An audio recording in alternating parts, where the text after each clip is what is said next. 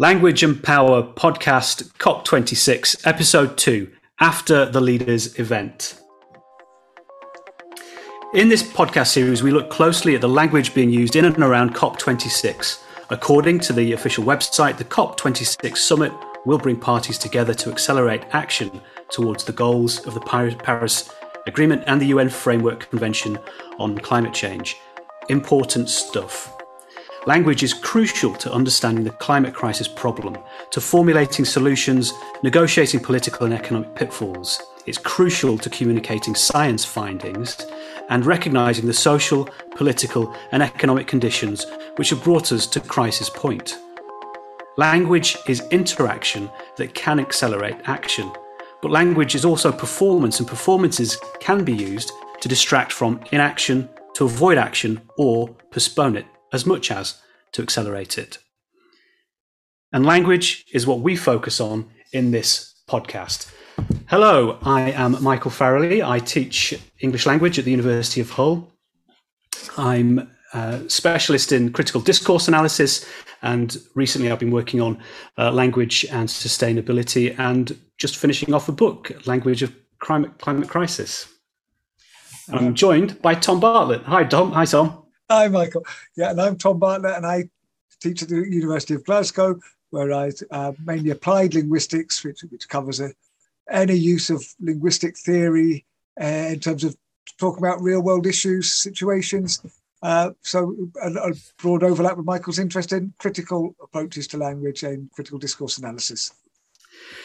And the aim of uh, the podcast is to talk about some of the language, as I've said, around COP26. Some of the things that we've been having today. So, as we're recording now, this is the Wednesday, um, the 3rd of November. Uh, the leaders' event is over. So, the leaders are, have largely packed up and gone home.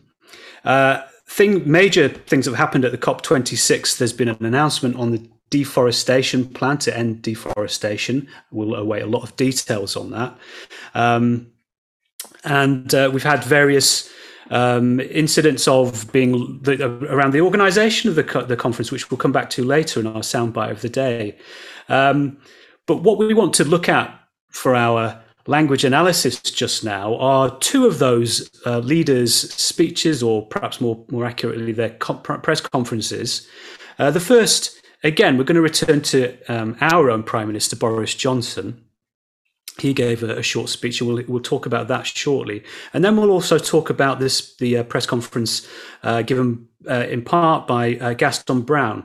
So let's start off. So what happened here is that uh, each of, in, and this is quite seems to be fairly normal practice for uh, the COP meetings. Is there's a, a leaders event at, right at the beginning of the the um, the official proceedings of the event, and leaders of all the nations in attendance are given space, not very much time, to uh, talk about to, to, give a short speech, five minutes or so. And in this this case, it was it was given in the form of press conferences. So let's have a short, uh, a quick listen to Boris Johnson's uh, speech. Good afternoon, everybody. Thank you very much for for coming, for joining us. It's all too easy to come to a summit like this and get caught up in a mood of exaggerated enthusiasm uh, simply because of the very nature of, of diplomacy and the instinct to uh, be polite. So, as this first stage of the COP26 draws to a close, and don't forget, there are still two weeks of detailed negotiation to come, we must take care to guard against false hope and not to think uh, in any way that the job is done, because it is not. There is still a very long way to go.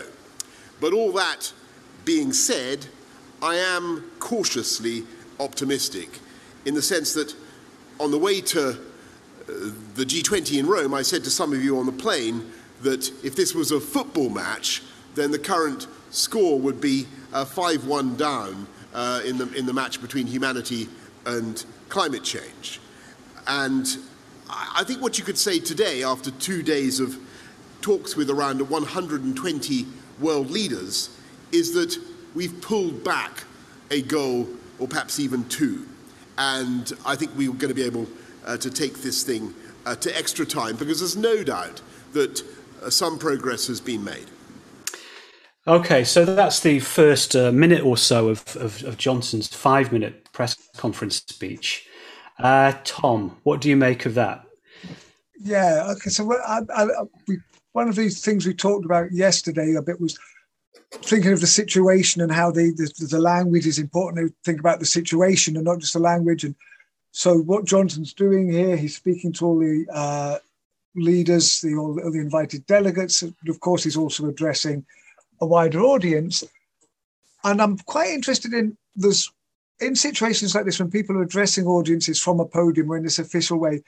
From a lot of the speeches I've looked at, whether it be presidential inaugural addresses or in much more informal situations where, where I used to work in Guyana, a small organization called the North Rupununi District Development Board, when people got up and made spoke uh, in situations like this, there's always sort of a tendency to to focus on the event, to focus on the here and now and the participants, and then to use that to focus in on a current issue, and from there to move out from the centre, from the here and now, to talk about recent events and then link these to historical events. That's a sort of strategy that we'd expect. We certainly expect them to start off talking about the here and now and addressing the audience and referring to the events of the day. And from the two speakers we're going to look at, they sort of I wouldn't guarantee that that's the, the genre here, that that's the expectation here. But when we look at more of these speeches, we might be able to find similarities between them, which hmm. also make the, the differences more interesting. And I think there's, there's some interesting things. Both the speakers we're going to look at today diverge from this. And Johnson comes in and, and goes off straight away on a tangent, doesn't bother really addressing the audience and doing all the formal stuff of I welcome you here today with this auspicious occasion to do all this. Maybe he's done that before, but he, he, he certainly goes go straight off script and comes up with this very ebullient character. And I think when we were talking about position yesterday and whether something's a legitimate position, something you do, he's got a lot of authority in, in terms of his institutional position as the leader of the, the uh, Prime Minister of the UK, who are the, the organising the event, which gives him some leeway to go off script. So that's one, one important thing. His institutionalized role allows him to play with the rules. But also, this is a persona he's created for himself. He's someone who doesn't do things in a straightforward way. He does things his own way. And, and that's very clear in the, in the way he comes in joking and talking about football, which ideas will pick up on. And also, in ter- we sort of saw this yesterday with, with Greta Thunberg, the idea that you can have an institutional role, but also the position that allows you to take up certain positions, but you can change that through your personality. You can adapt your personality so that in future events you can behave differently. So it's this long-term persona of Johnson. And one of the, one of the interesting things that I, I, noticed, you know, in amongst the way his way of speaking, which we'll come back in when we compare him with Gaston Browne, who's the, the second speaker, uh, how personal he is. This is the this is the mark of personalized politics. It's the way of talking about situations and uh, necessities. It's very much so. I think this. I believe this we hmm. must do this. It all centered very much on the authority of the individual, uh, what we'd call a subjective authority coming from the individual himself rather themselves rather than from elsewhere. And I just did a quick count as you were playing that clip. And even in that short clip, Boris refers to himself as I or me four times, and he refers to us as eight four times. We've got eight first person pronouns in that short clip, which is very different from what we'll see with with uh, Gaston Browne later on. Yeah, and that, so that that emphasize. I mean, that either tells us about his disposition as to, to who he thinks is you know important, or, or it's part of this perfor- and at the same time part of the performance of you know a kind of personal politics and a personal yeah. uh, authority that's engaged in this. So that yeah, that is very interesting. Um, interesting, you know, following on from that, that he also then as you know he's only got five minutes, so potentially that's why he might not um, well, it might dispense with some of the nicety, the formalities that you might expect in longer speeches. So yeah. it, doesn't, it does only have five minutes, but he does use some of that five minutes. I mean, this first minute that we've just listened to, one minute and 30 seconds that we've just listened to, um, he does use that to tell us about the time just a couple of days ago when he went to the G20 in Rome, which we talked about yesterday, and a, and a little anecdote about what happened on the plane. You know, so it, it would seem that he's also building up a, a, sort of personal narrative about around what's been happening over the past few days, um, uh, in which he's been involved with these negotiations. Um, and I, and I again, I think that's something that would be quite different to to how we see what we see from Gaston Browne. But uh, yeah, so we're we're seeing something of a persona being um, displayed uh, here in this speech. Uh, really interesting. One of the things that struck me um, is that is that you know the obvious. I mean, it's obvious, isn't it? That that football metaphor, the five one down, and, and and so on. And I wanted to to, to talk about about that. And in language studies, in linguistics, there's a, a well we we look at metaphor, and one of the ideas we use is that uh, metaphors. One of the functions of metaphors is that they they take a complex situation and recast it in terms that are more familiar to us. That's how metaphors work. You've got something complicated being explained in a simple way uh, in, in, terms of something that you understand. So in this case, you've got the climate change, um, and it's been explained in terms of a football match. So he's kind of guessing that, that most of us are more familiar with how a football match works than climate change. So, so he's trying to do that explanation. Um, but one of the things that, that I was thinking about here is that is whether this metaphor really is is useful uh, to, to, to to to the situation. So if you think about this metaphor, you're at a football match. You've got um, two teams. On the one hand, it's humanity, and the opposition team is climate change. In his metaphor, we're playing this match against climate change. And what that does is conceptually separates the human beings from climate change. We're one team, they're the other team. And, you know, we're united by playing a match, but nonetheless, we, we are in opposition to each other. Almost as if we don't have anything to do with climate change itself. We're not part of climate change. We're not on this in, doing the same kinds of actions as, as climate change and this is a metaphor that you see time and time again it underpins the um, ideas of when we're fighting climate change or combating climate change all of these make a conceptual um, move which is that humans are on one side fighting climate change rather than it's actually what we're doing is causing climate change we're very much embedded in climate change not not separate from it in this the way this metaphor. What do you what do you think of that as a? Um... No, I think that's fascinating. I, I think that comes very clearly across what he does. That's a great observation, and I, I think it it links to one of my long-standing problems. I think with with Johnson and uh, and others, who in, in viewing it as an opposition between humanity on one side and nature on the other, as if you know all we have to do is sign a Ronaldo and we can overturn that 5 1 deficit late into injury time. It's this Promethean myth that, that he's, in a way, the type of metaphor we use affects the type of answers we can come up with as well, doesn't it? Yeah. And this idea that it's a struggle against nature. I know he's couching it in desperate terms in the metaphor 5 1 down. It does link into this idea that, but if we try hard enough, we can turn the game around. We've got the, you know, the Promethean myth that humans will always solve their problems, that we are the chosen species, and that therefore we are destined to solve our own problems if we try hard enough.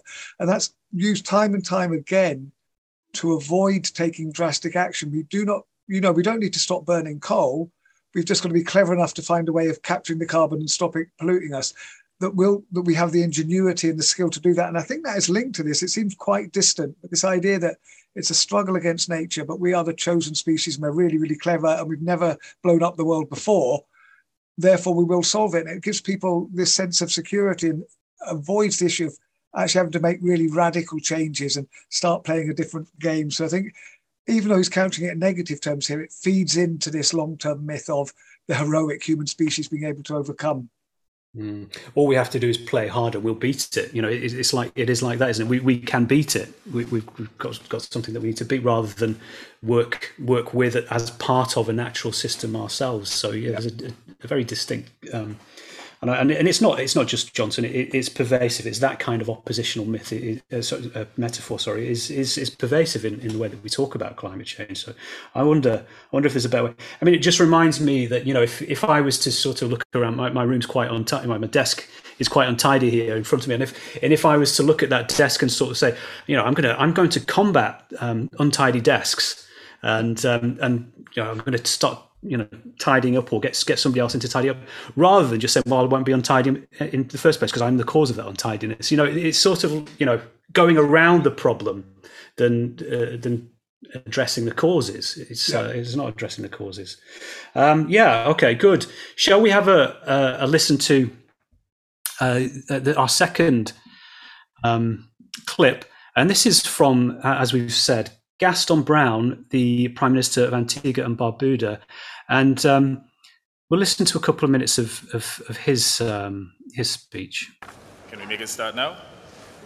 Thank you very much, distinguished ladies and gentlemen, especially members from the media.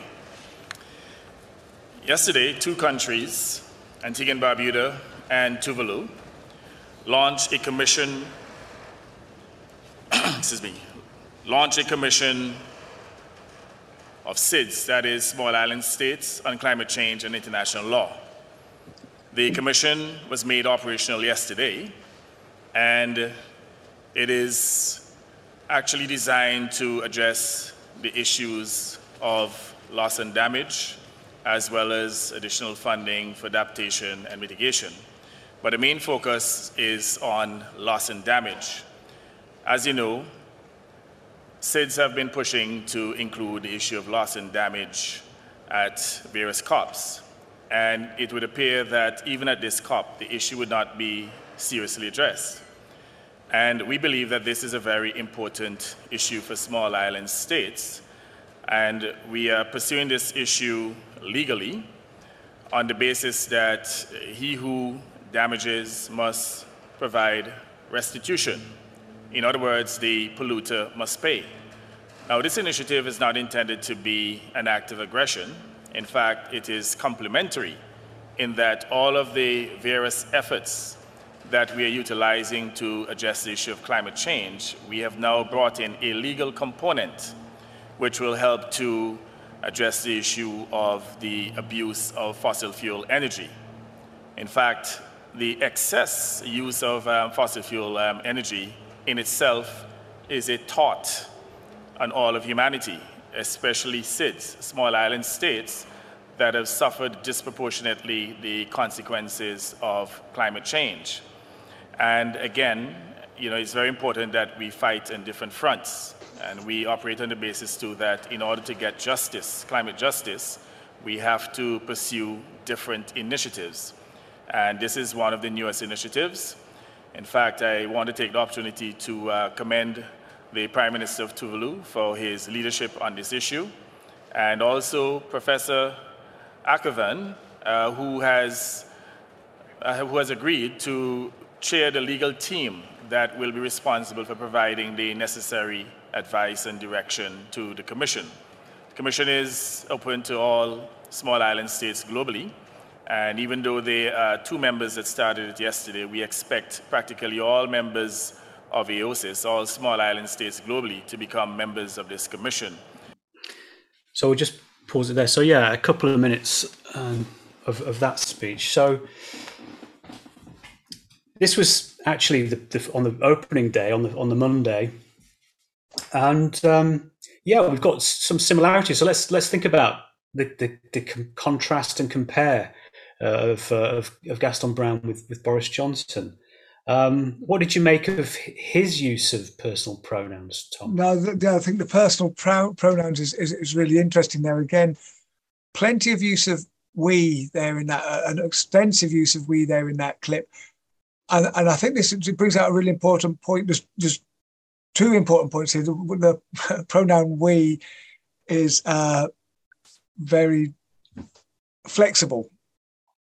Uh, and it's hard to know who he's including in this at different times. At times he seems to be talking about himself and the leader of Tuvalu.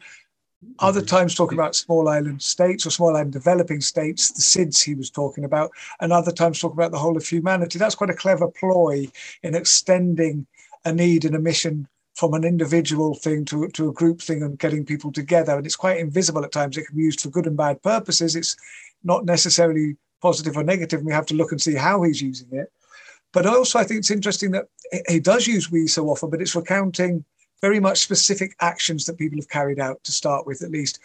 not quite the same way that Johnson seems to be using we in this chummy way to create this sort of community. So we can look at similar features and look at similarities of use, but then in context and with, with other, in conjunction with analyzing other features, we can see that they've been used in, in rather different ways, which is interesting. I'm not doing that that here, but you know, it's not just a question of counting the personal pronouns. You have to contextualize them more. But on on that point, in terms of the I, the singular, first person singular, there's, there's one instance there. Well, if you can, I start now at the beginning. If you don't count that one, he, he, the only time he refers to himself in the way that Johnson does is, "I think this, I want this, I hope for this," is to say, "I would like to commend to other people." So mm. he only uses the I to, to commend other people. So in terms of the personal pronoun use, I think there's some similarities, some differences, but even when there are similarities, we might want to look a bit deeper and see how he's using this word "we" in a, in a slightly different yeah. way. Uh, that, that's really interesting. So you get a very different persona, a very different, yeah, um, yeah sense of, of, of their their own um, how, how, they think about climate change, how they how involved they are in the in the negotiations and, and the issues themselves, um, how serious. I'm not saying that Johnson doesn't take it seriously, but you certainly get a different um, level of, of, of, seriousness with with this speech. I think. Um, yeah, I think one of the points you said to me earlier was you, you, you again you showed this to your students to, to give you some ideas, and they they spoke of it as the guy's really hasn't got much time to address. He doesn't often get the chance to speak at this international level, and he really seems to be going straight to it. So in a way, he's also going away from what I would have considered the normal generic structure here but he's sort of doing it because he needs to get down to business straight away, whereas Johnson is doing it not really to get down to business at all, but just to use that time to yeah. to create this informal atmosphere. Yeah. So that, I think that, that, that, that, that is interesting. I mean, a, a big uh, a big shout out and thanks to the students at Hull. This from from today. That's this is two days in which they've been subjected to um, you know my, my looking at these speeches but yeah, they did indeed. I mean, what the response there in, in, in that class was that um, they felt that this this speech was much more uh, prepared, got down to business, was very focused, was very business-like uh, in terms of you know um, getting getting down to business. Um, they seemed to think that Johnson seemed less prepared and was speaking a little bit more off the cuff. And maybe that does. I mean, this is this, as you say, maybe that does speak to the different positions that they occupy and and and the different personas that they they present to the world. So yeah, really interesting. Yeah, really interesting. But just one more thing on that on that yes. thing there in the terms of this this impersonal style, whereas Johnson is extremely personal. Okay, he talks about we in terms of what we've done, but he presents things in a very objective way. You know, it might be we did this, but he's sort of presented very objectively. He uses a lot of passives the process was designed to do this when he could have claimed credit for himself. He talks about the focus is on, he uses nominalizations of events to talk about things. He removes the human agency, which again, that can be used for all sorts of different reasons, good and bad. But I think it's it's very interesting what he's doing here is he's, he's making this very objective. But if we actually contrast this with what he's saying, which is mm. saying we have now actually created a mechanism by which we can sue the, uh, the polluting countries in order to get money off them and take take them to court and that. It's a very strong and very evaluative message. So therefore, that contrast between the, the, the content and the emotion of the content with this very depersonalized and objective and straightforward way of presenting things is really quite quite fascinating. It's a way of sort of taking this really difficult issue and making it just seem like common sense. It reminds me very much of a text I look at a lot in my own classes as well, and which my students have contributed to, which is Tony Blair's 7 7 after the 7 7 bombing in London, his, his announcement, his press conference, where absolutely riddled with evaluative language. But he, he's the way he presents this, he says, it's evident that, it's clear that, it will be discussed. And everything is presented from this very straightforward, matter of fact point of view, as if no one could possibly agree with this, it's all objective knowledge. Whereas if you compare maybe George W. Bush at the time and Boris Johnson now, it's much more about the person, their involvement, mm. and getting people worked up. Mm. Whereas Blair and, and also this uh, Gaston Browne are sort of trying to get these difficult messages across as straightforward common sense and diffusing that really heavy, high level of potential face threat, which, which is, you know, a great rhetorical strategy for good or bad. yeah, I think that's a great point. This the, what he's actually saying can very well be taken as a face threatening act, and again, you know, from our uh, language background, the face-threatening act, and you know this is also in sociology as well. You know, doing something um, which potentially harms the, the face of, of, the person that you're talking to. It, embarrasses them in some way, upsets them in some way, and and you do you, you know you, you engage in mitigating language uh, um, moves and, and games to, to, to, try and mitigate against any threat that you might have. And it, as you say, it's, it's quite quite um, uh, yeah quite powerful stuff. I mean, shall I shall I just read out what the how this is reported in the yeah. Caribbean Caribbean loop? So the, this is um, yeah uh, the report of this speech, the Prime Ministers of Antigua and Barbuda and Tuvalu signed a historic accord in Edinburgh, Scotland today that will clear the way for small states to sue major developed nations for the severe damage caused by climate change. And just from that first sentence, you get a much clearer sense of you know what what the content of the message is. This is about legal uh, frameworks which will get reparations for the damage caused to small uh, island states. And so you, you wouldn't quite understand the sort of severity of that message from the speech of, of Gaston Browne because he's engaged in this, this uh, face, face, threat, face threat mitigating um, strategies. Yeah, which sort of in a way connects with the metaphor in the sense that well, when when is something a metaphor and when it's a not? He he refers to a tort, T O R T, as in tort law, and he says that you know the pollution of the environment by the major polluters is a, is a tort, is an infringement of the liberties of the minor states. Now, is this a metaphor in comparing it to the legal constructs, or is it actually an extension now saying, well, that's the way we conceive of it, we conceptualize it in terms of metaphor, but that can become fact, and that, that he has now made that fact through, through this mm. the, the new law. So I don't know whether that's a metaphor or not, which is quite interesting because that, that links in with something else you were saying about the use of metaphor yeah. by, by yeah. Gaston Browne as well. Well, that's right. I mean, uh, we saw in the in the pre in Johnson's speech, you know, a very obvious metaphor, and uh, you know what we see is that very often novel metaphors, unusual metaphors, are the ones that stand out.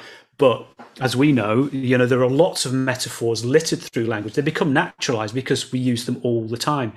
Um, so there are metaphors present in this first short clip that we've got of Gaston Browne, but they are naturalized. But if we do pick them out and, and have a look at them, I think we see something interesting that, that we, with which we can contrast to uh, Johnson. So the kind of metaphors that I'm talking about, um, yesterday, two countries launched a commission uh, of SIDS that small island states are on climate change and so on. They, you know, they didn't literally pick up an object and launch it off into the sky or into space or anything. So, you know, once I say that, you can see that it's a metaphor. It's a metaphor there. Um, another one, um, as you know, SIDS have been pushing to include the issue of loss, as though the the issue of, of loss and damage is a physical object, which these um, island states have, have, physically been moving uh, and pushing along. Um, and uh, you know, and, and, there, there are others uh, through there as, as well. Um, but what what you've got with this is that you've got um, the underlying metaphor of these of these expressions is that that somehow he's thinking of this in terms of journey, so launching, moving from one place to another, using vehicles. You know, you you you push. Uh, a launch needs a kind of rocket or something it implies a kind of rocket where you're, you're, you're using a vehicle to get from one place to another place and you've got this sense of movement metaphors of movement pushing things um, um, and, and, and, and so on and that those kinds of journey vehicle movement metaphors are quite different to the conflict metaphors that we saw in Johnson. It's a very different way of thinking. So it's less obvious, but it's still there. This is being conceptualized climate change and the solutions being put forward to it uh, here are being thought of in a much more, I, I, guess, I guess, gentle, maybe practical, but certainly less aggressive uh, kind of conceptual framework uh, here. And I thought, I just thought that was very, very interesting. No, very clear, different. Yep. yep. Yeah. Yeah. Um, so, uh, yeah.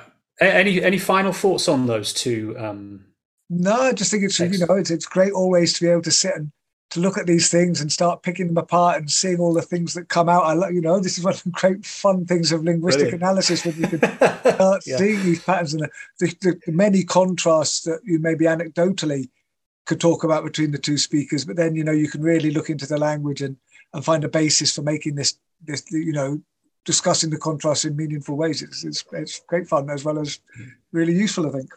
I, I agree. I agree.